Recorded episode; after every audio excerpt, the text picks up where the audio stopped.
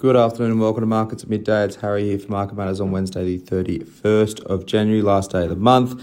31st of January also, January also means that reporting season basically kicks off tomorrow. February, big month for equities um, as they most of all pull off uh, their first half uh, reports and, announce them to market. So it'll be an interesting time over the next couple of weeks. There are a few companies that go early. One we'll talk to today. Uh, but if we have a look at the broader market at the moment, the ASX is trading up five points. It's plus 0.07% to 76.05. We did hit an early low of 75.70. We battled back to about 7600, so flat on the day.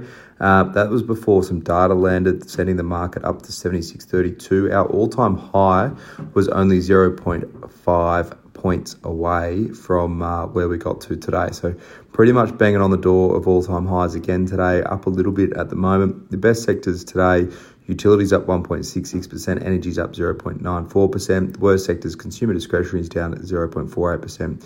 Telco's down 0.38%. The hottest stocks, nickel mines had a good quarter update yesterday. NIC is up 10.34%. Champion Iron CIA is up 4.18%. And Homeco HMC is up 3.37%. The weaker stocks, Sayona Mining SYA down 8.33%. Weebit Nano WBT is down 8.16%. And Credit Corp CCP down 4.36%. Just touching on a bit of data this morning already. Um, at uh, 11.30 this morning, we had inflation data hit the boards. It came in below expectations. So CPI was up 0.6% quarter on quarter, versus was expected to be up 0.8%. Uh, the trim mean uh, full year number was 4.2% year on year versus 4.3% expected. So uh, a little bit lighter in terms of inflation there. The market ripped 30 points off the news, um, but mostly because that sort of plays into how the RBA thinks about interest rates. We'll have a rate decision uh, in the next couple of weeks, which will be interesting to see how they talk to this latest inflation data. Um, we are on the side, the market's also on the side that the, um, the rate hikes are done. Uh, that's despite inflation being a little bit above where the RBA's target is, uh, but it is coming down rapidly um, and coming back into more normalised levels. Um, we did rip on the news. We go back a little bit of that gain uh, pretty soon after. If we have a look also in China, they have some PMI data today. So manufacturing PMI was in line basically at 49.2. Um, the uh, more general PMI was a small beat there. So uh, looking to see a bit of growth coming out of China. In PMIs is reflecting that a little bit. Um, in terms of stock specific news today, though, IGO Limited is up 0.32%. They're out with their second quarter production report. Spodumene production in lithium was down 14% quarter on quarter. Nickel was flat. It was a record for Greenbushes lithium in the first quarter, but uh, rolled off a bit in the second quarter. They're holding back production um, there. They're not going to pay a dividend out of that um, asset. Um, and also saw increased costs um, as a result of that lower production there. All really you know, reasonably well understood by the market there.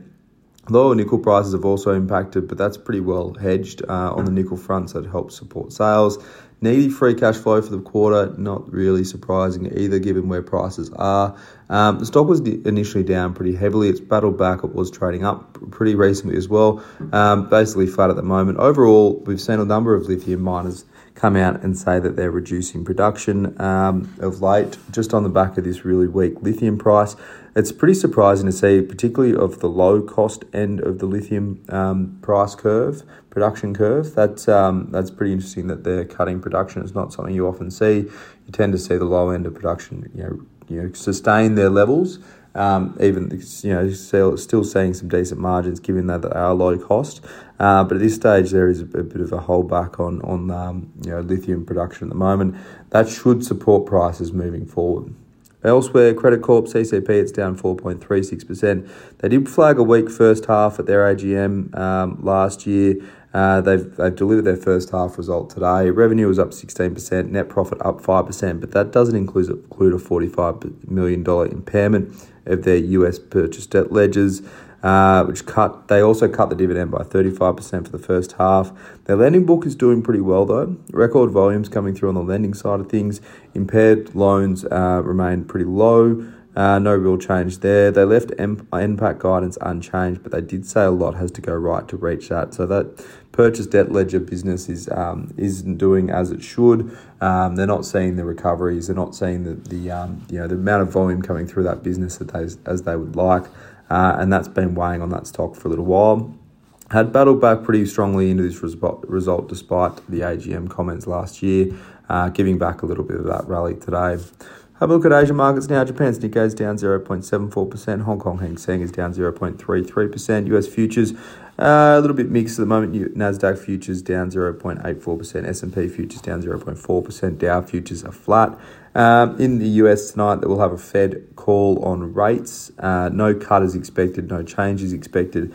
Market will be very interested in the commentary coming out of the States there, the Fed uh, making their call tonight. But for now, that's all for markets at midday for your Wednesday. I hope you enjoy the rest of your afternoon. As always, look out for the Market Matters reports.